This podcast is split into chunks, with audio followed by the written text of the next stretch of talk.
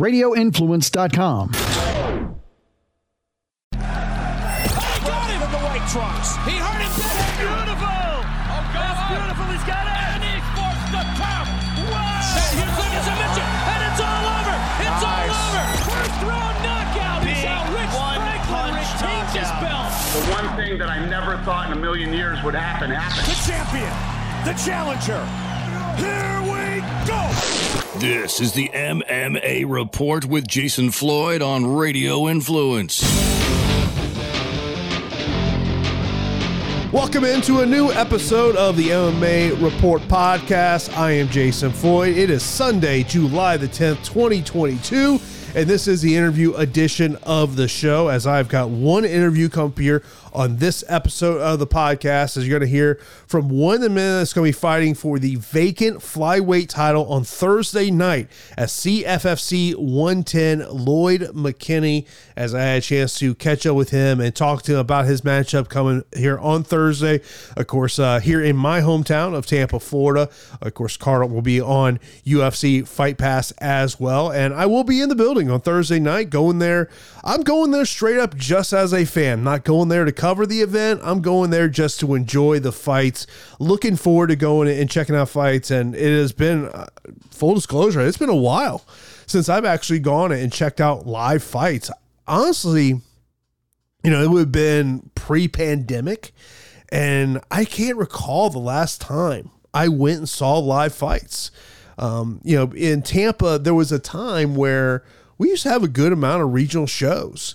Um, but the RFC no longer around. You know, back in the day, uh, the XFC when it was locally owned here, they did a ton of shows, and uh, I, I really enjoy just going out and watching the fights. And you know, in in the conversation you're going to hear with Lloyd McKinney, one of the things that uh, we did talk about is part of my entertainment of going to a regional show is hearing what fans say because you know, I mean, if you've been to an MMA show, you know what I'm talking about. You know, the fans are going to, you know, scream and shout various things. So that is part of my enjoyment, but looking forward to going and checking out these fights here on Thursday. Of course, the CFFC, they, they've done a deal with the Hard Rock Casino brand and they're going around this. I want to say this is maybe their third show they've done in Tampa, second or third show. So I'm looking forward to uh, on Thursday night going out and checking the fights. Next Sunday here on the podcast, I'll, I'll talk about uh, my my experience going there watching the fights. Uh, looking forward to checking out these fights live. And uh, so, with all that being said, let's get into that interview. As you're going to hear my conversation with Lloyd McKinney, who's going to be fighting for the vacant vacant CFFC interim flyweight title on Thursday night. Joining me now here on the MMA Report is a man who's coming to my hometown here for CFFC 110 Thursday night. Lloyd, man, as always, uh, great to have you on the show. Uh, looking to, to you know, it, it's strap season, I guess. Is is that the best way we're calling this right now? With obviously winning the flyweight title there at uh, Three River and now here at CFFC.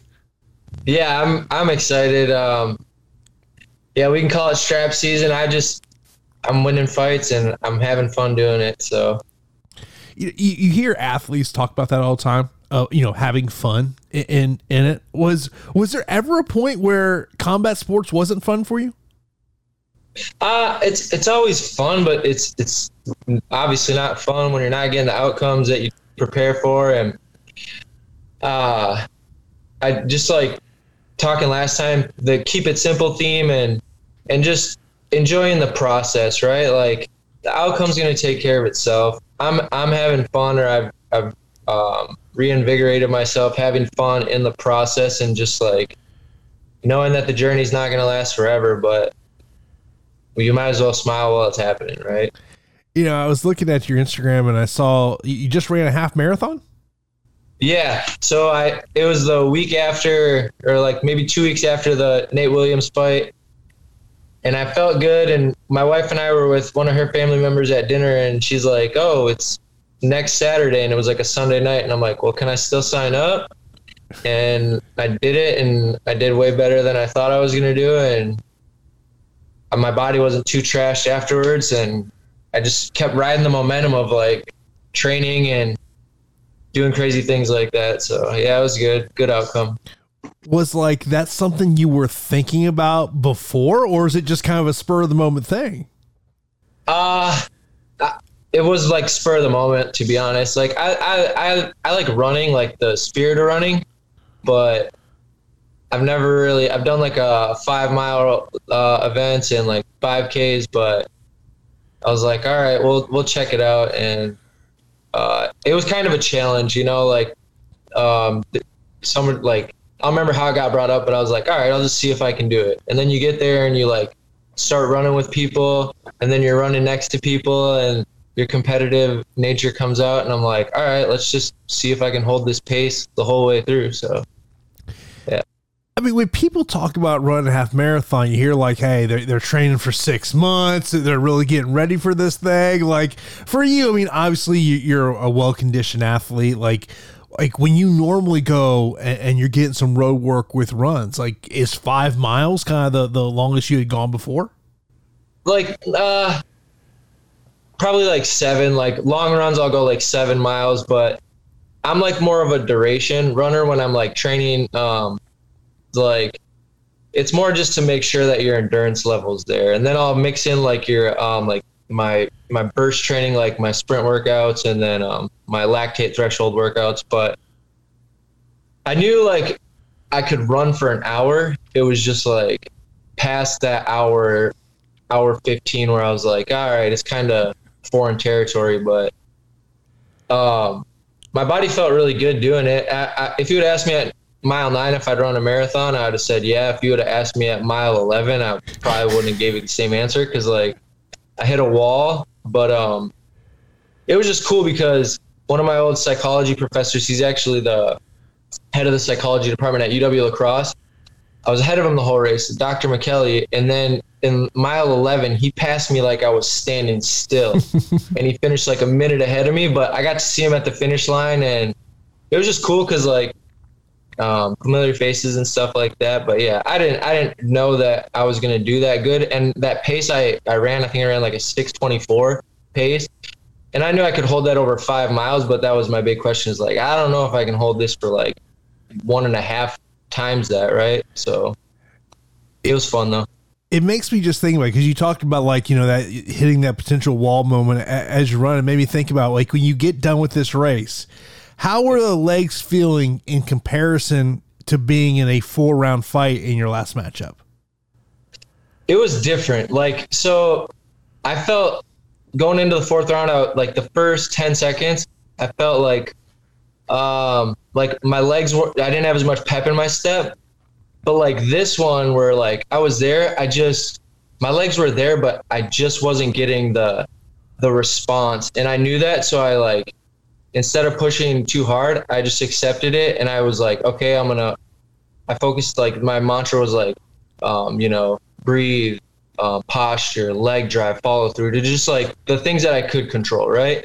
And if if my output and my speed ta- uh, tapered a little, I was okay with that as long as like I was still in that zone. The same thing with a fight, right? Like if my timing's not there, if I don't feel like my rhythm's there, I always have like a cue in my head that I can, you know, like get back to here, move move your head, move your feet, get your hands going, right? Like so it, there were similarities, right? But I think the physical side of it, um, running the half, my legs were like noticeably more fatigued and trashed at the end of it than the four round fight. But the difference is, is in, in a fight, there's the adrenaline's going and when right like going to the fourth round i could feel him fading there's that other human component where I was like, all right, I gotta I get a burst of energy there, but yeah, it's fun. It's something you said there. You talked about things you can control, and, and like that's like a big motto for me. Is like, you know, I just don't worry about things I can't control. it, it is what it is. In terms of your mixed martial arts journey, was that something you had to kind of develop that trait to only worry about the things you can control? Definitely, because I think that was one of my biggest hurdles personally that I had to overcome. Is like if you start thinking about things that you can think about them, but if you spend more time thinking about them than are necessary, right? Like I can't control what my opponent's doing. I trust that he's going to be training at a high level, just like I am. But the only thing I can control is like my diet, my sleep schedule, what I'm doing in my training session. Am I listening to my coaches? Am I doing my homework? Right. And then aside of that, am I finding the balance between that training and who I need to be as a husband, who I need to be as an employee, who I need to be as, you know, in my day to day life. So like again, just try and keep it as simple as possible, break it down to the nuts and bolts of it, and then then you can really start working on the things that, you know, you you have to allot your time and energy to and you're taking on Santo here for, for the interim Cage Fury Fighting Championship interim title, and you, you talk about balance and, and maybe kind of think of a, you know on a day in day out basis. Are you trying to find balance in, in terms of okay, this is what I'm trying to work on in preparations for this matchup, as as opposed to the other side of it saying okay, if I'm in Santo's coaching circle here's how I'm trying to train him about the things you do well. Do you try to find balance between those two things? Yeah, definitely. Like, um, part of it too for me is like I, I want to live like that lifestyle. So like if if I'm healthy and I'm in shape, I'm gonna have that base level. We didn't really start specifically prepping for him until the last like two or three weeks when we brought in like guys that were around that five three to five five uh, height and really dial in the timing and the distance there. But like, I'm confident that he's got a good team around him and he's going to prepare for me. He also has the momentum. He just came off a contender series bout, right? So like, in his mind, he probably knows he's he's at a certain level. But in my mind, it's like I've put the time and the energy and the effort into this, where like it doesn't matter if it's Santo, it doesn't matter if it's anybody else in the top 10 in the US or where I have to make the um, jump to the next level to, you know, get, get like um, the best guys in the world, right? Like I just have to be prepared to fight the best opposition. And then from there, it's like, I can't control what his coaches are telling him. I just know that I'm ready and I'm going to bring my best self next Thursday and he'll be all right it, it you, you, talking about the coaches just it just kind of popped in my head like you know when we were in a you know in that pandemic era of fighting when you know there really were no fans in attendance I, I remember having a fighter tell me like hey i would try to figure out what their coaches were saying what were the code words? Do you ever even inside the fight have you found yourself like trying to figure out what the other coaches are saying to maybe try to get a one up on your opponent well, it's part of that. And then if you do your homework, right, like there's plenty of film on your, or at this level, there should be, right?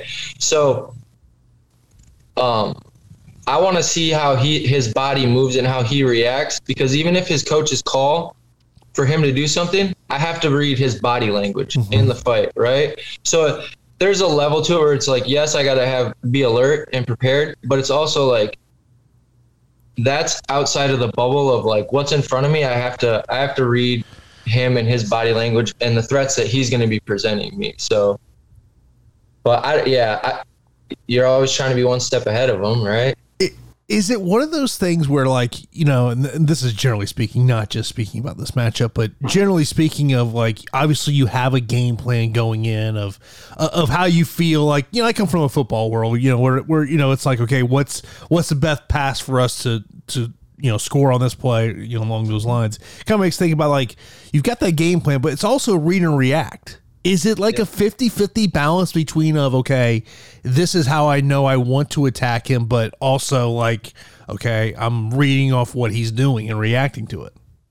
Yeah. Well in a perfect world it you know you draw up a progression and like like football right? You'd run the ball you'd run the ball you'd throw, play action find you know first down run the ball maybe a misdirection right? So like you have a progression or a scheme that you want to run but then you might have to call an audible because they're not giving you the look that you want, right? So like with him, the easy things to address are I do have a, I will have a considerable height advantage.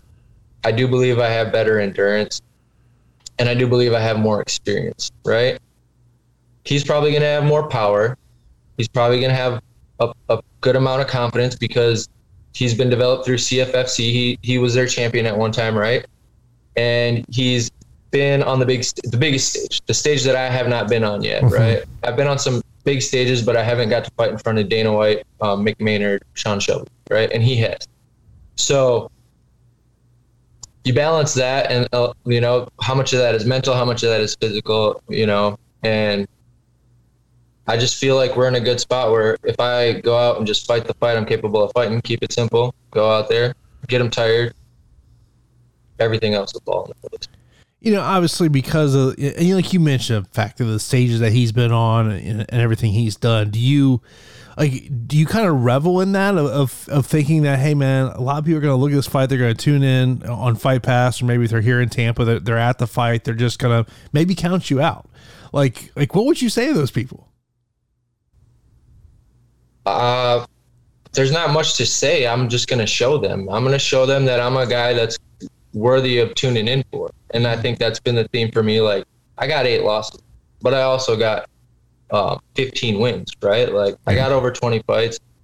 And I think I'm at the stage of my career where my fights have been exciting. And I think I'm hitting my stride. And at the end of the day, if, if everything just went according to what the odds were and what was on paper, then we wouldn't have to get in there and fight. And that's my favorite part about the sport, you know, and that was my favorite part about wrestling or jiu-jitsu or boxing and MMA. It's at the end of the day, there's three people in there, me, him, and the referee. And if I do my job, I'll let the referee do his job and call the fight before it has to go to the judge, you know. Of course, everyone's gonna be able to see us fight uh, on UFC Fight Pass. Uh, I know I'll be in the building. I might have a few cocktails in me. I mean, I just just being, Oh. just, just being. I'll finally get to meet you in person. I, I will. I'm. I'm going to go there. You know. I. I this.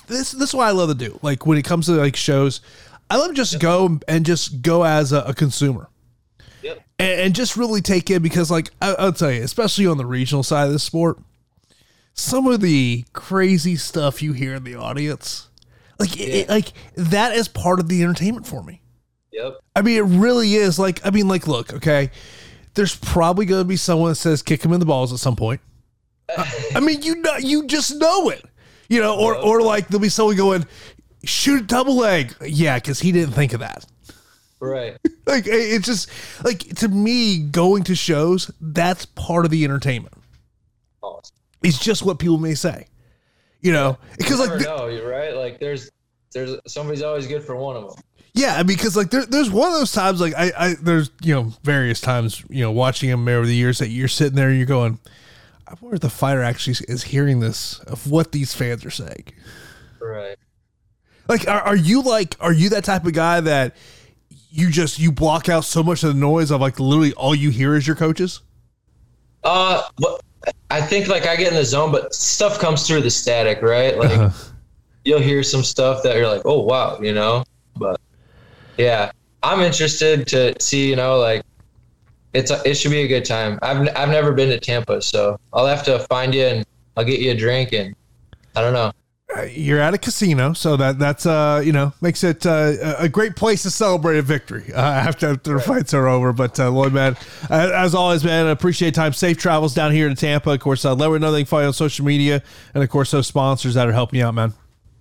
Yeah, so uh, Albie McKinney on Instagram, and then it's just Lloyd Albie McKinney on Facebook. I don't have a Twitter still, and then um, all my sponsors, I got a bunch of them. I'll post like a media thing of them, and then um, if I'm allowed to, I'll post the proof of my fight shorts that Simon, the uh, the guy at Iridium, just had.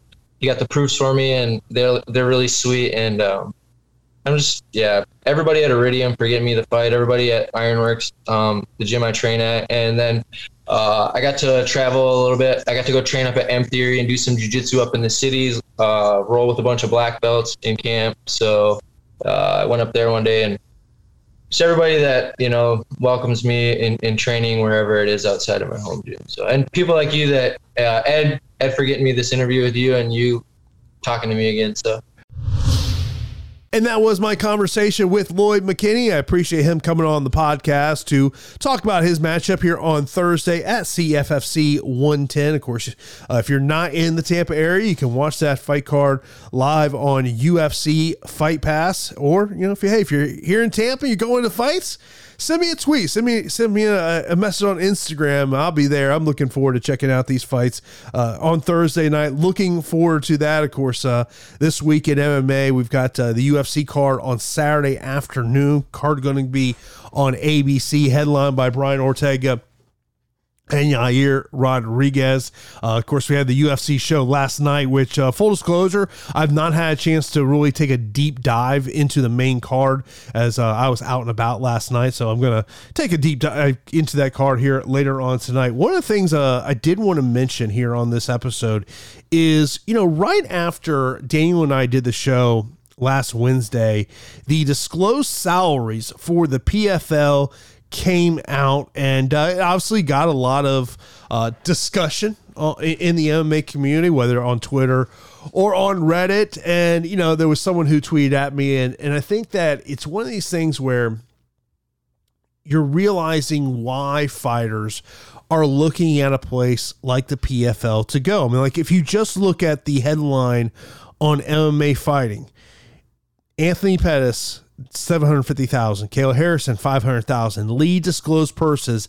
Nine fighters earn six figure payouts. And, yeah, I mean, look, disclosed salaries, we really don't get to see much of these disclosed salaries anymore. I remember having a conversation within probably I would say the last year or two, uh, you know, with, with someone in the industry, and they were talking about how they were basically talking about the the negative side of the disclosed salaries not coming out. And the fact of and, and look you know nevada does not put the salaries out anymore. Here in florida they do not put the salaries out. A lot of the states. So you, we really never know. But then when you see these salaries from the, the trio of events the pfl ran in georgia it just shows you it's an example of why fighters are running to the PFL because the PFL is paying out a ton of money to acquire talent. And this is what you have to do in this industry when you're trying to be a major player in the game and your initials are not UFC. You're going to have to overpay for talent. And it, when I saw these salaries, it made me think of the interview I was watching last week on YouTube over on, on the UG YouTube channel where John Morgan was at the Fan Expo, and, and I know they did like an all day live stream. And, and the interview I was watching was with Malki, you know, of course, running first round management. And, you know, he was talking about, you know, the how the management game is in today.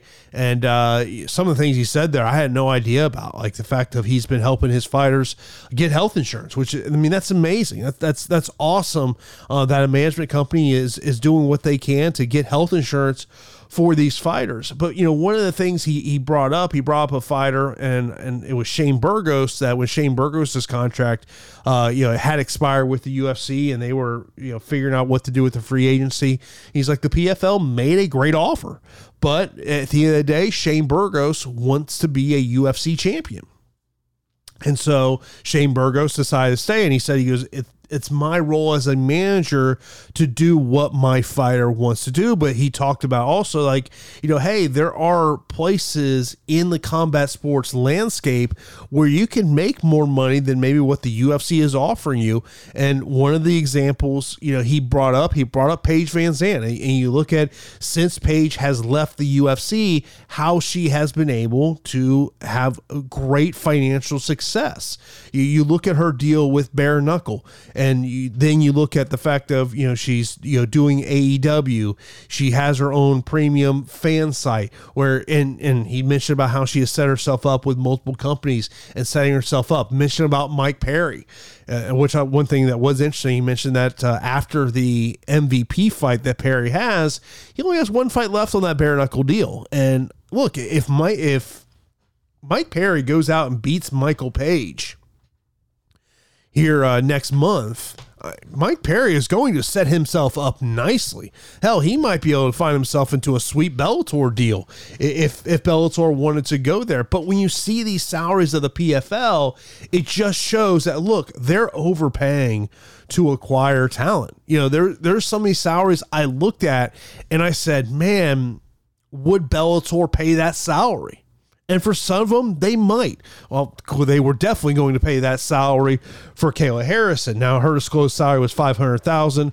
Uh, there, there was a, a, really good piece. I want to say it was on the New York. It might. It was. I think it was the New York Times, where they did a piece on Kayla Harrison and did a, a very great job of talking about how free agency played out with her. The fact of ultimately agreeing to a contract. Uh, you know agreeing to terms with Bellator. Of course, PFL had the right to match and they ultimately matched it. But like some of these salaries, I will tell you that man just stuck out to me. I'll, I'll tell you one of them, and, and I don't think Bellator would pay this price. Lance Palmer making eighty five thousand a show, eighty five thousand a win. Lance Palmer is an extremely talented fighter, but let's just be honest about it. You know, he has a style that's not the most fan friendly. Uh, kudos to Brendan Loughnane, what he's getting. I mean, you think about the, the, the narrative around Brendan Loughnane was a guy who doesn't get a contract off the contender series because Dana White didn't like the fact that he he landed a takedown right at the end of a fight. But you know, there's some other ones like Jeremy hundred thousand a show, hundred thousand to win. He might have been able to get that money from the UFC. Maybe he could have. I don't know if Bellator would have, would have gone there, but maybe he he would have.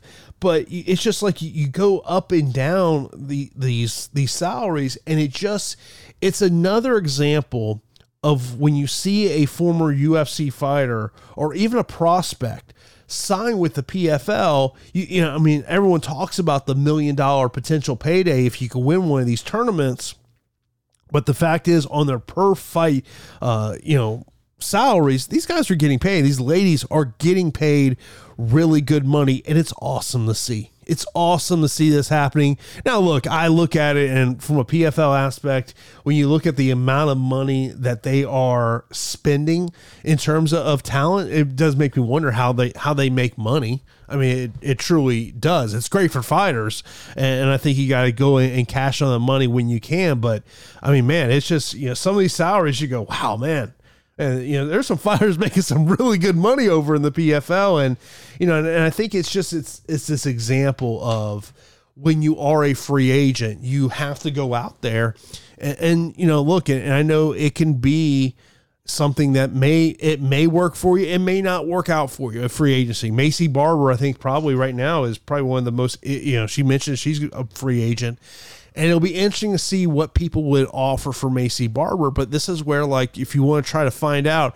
how much you're worth, this is exactly what you gotta do. So, uh, you know, it was interesting. It was interesting, kind of seeing how the reaction was on MMA Twitter as well. But uh, I do appreciate everyone checking out this episode of the MMA Report podcast. Of course, available on your favorite podcasting platform. New episodes come out two times a week on Sunday, which is this episode, the interview edition of the show. And then Wednesdays is myself and Daniel talking about everything going on in the world of MMA. So until Wednesday, this has been the MMA Report podcast, which you're your favorite podcasting platform and radioinfluence.com.